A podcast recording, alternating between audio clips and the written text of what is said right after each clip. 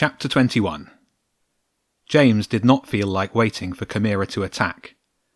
It was time to see if Lorry was right.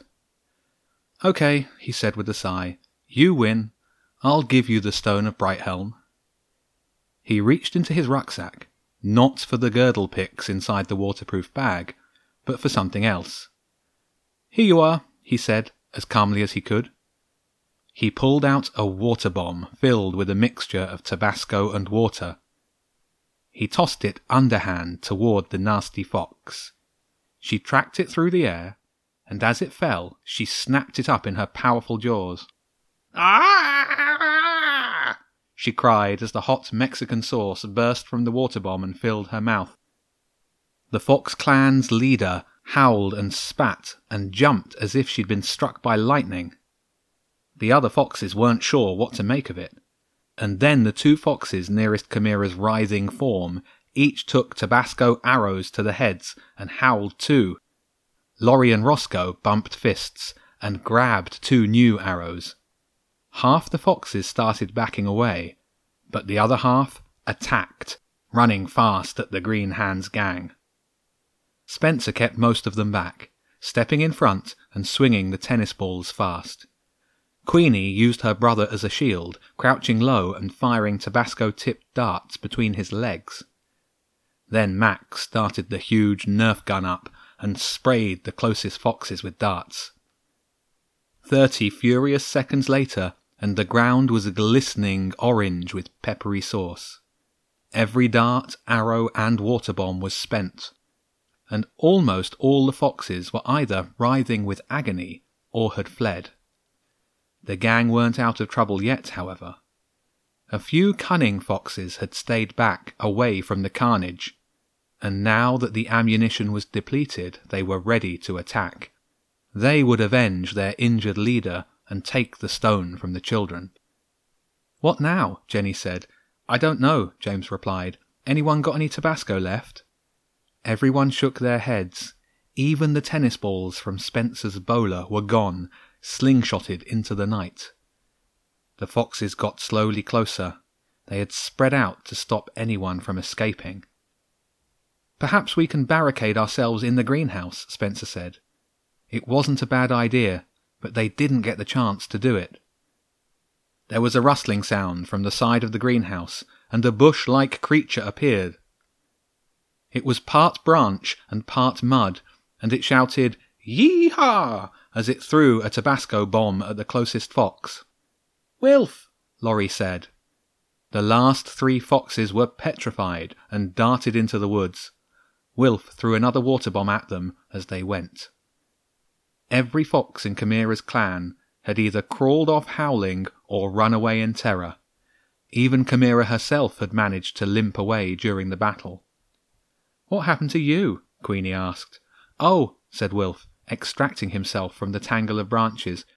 I climbed a tree to get a better view. Then I remembered how to create the perfect camouflage outfit. Just smear mud on any skin and cover yourself in bits of tree. Genius, Roscoe and Lorry said at the same time. Then they fist bumped. Ridiculous, Queenie said. It worked, didn't it?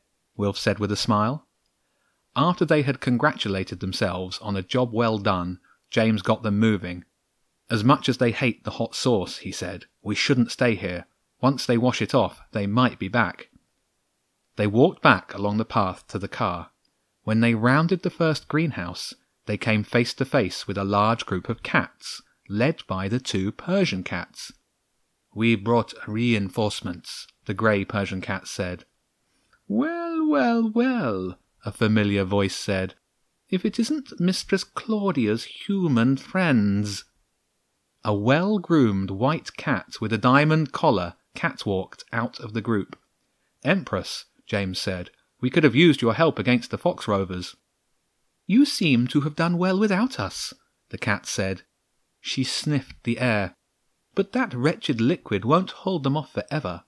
Let's see if there's any foxes left for us to punish. The Empress sauntered slowly past, and the local cats behind her dispersed into the woods, leaving the two Persian cats alone. Thank you, the grey cat said to James. It was mostly me, Wilf said. Well, Max helped a bit too. Hey, Max said, I fired over 200 darts in less than 10 seconds. What good is that? Wilf said with a smile, if most of them missed. Max prodded Wilf in the ribs with his Nerf gun. Come on, you two, Spencer said. It's time we were home.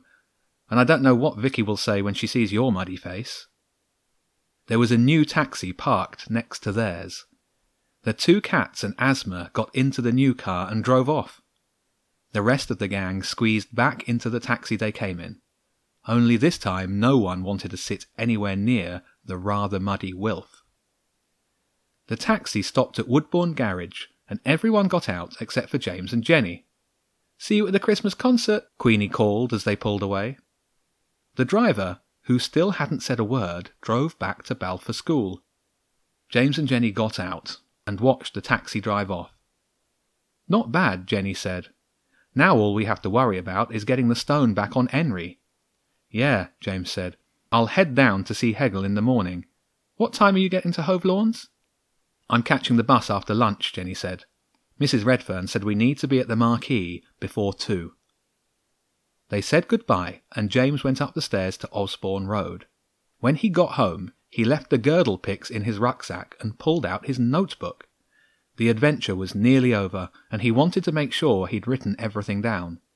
Now that the magpies and foxes were beaten, James felt he could think about other things, namely the puzzle sheet. After dinner, he did some research on book ciphers each of the cryptograms so far had contained a clue to help crack the next one. It seemed like the tenth and final cryptogram was a book cipher, which meant that he would need to find a particular book. It did not take him long to find out exactly how book ciphers worked. Every word or even letter of the original message got changed into a reference in a book. Sometimes the reference would be a page number, a line number, and a word number. James didn't have it with him, but he knew that the tenth cryptogram on the puzzle sheet consisted of a series of open brackets containing number, then number, then number, and then the close brackets. This definitely fit how book ciphers worked. Then, you would either use that referenced word or its first letter. This way of encoding a message relied on both the sender and receiver having exactly the same book, and somehow James had to work out what that book was. There didn't seem to be many clues from the first nine cryptograms about a book. He started to think about the code breaking exhibition at the museum and the Enigma machine that would be on display. Perhaps the book he needed to find was something to do with code breaking in the war. Or perhaps it was something to do with the owner of the Enigma machine. Thinking about the puzzle sheet had almost made him forget how incredibly tired he was. He rubbed his eyes and called it quits.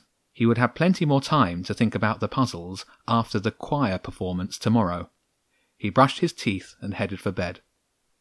He made sure that the waterproof bag with the girdle picks was not leaking, turned his light off, and climbed into bed. Then he noticed that his blind was up. Hoping for a bit of a lie in on Saturday morning, he didn't want to be woken up by the sun. So he forced himself out of bed and over to the window. He looked out at the almost full moon and rolled the blind down. When he drifted off to sleep, he pictured the view from his window of the moon outside. It was bright, the craters easily visible. And in front of the craters, much closer to Earth, silhouetted against the moon, he thought of a magpie flying fast across the Brighton sky.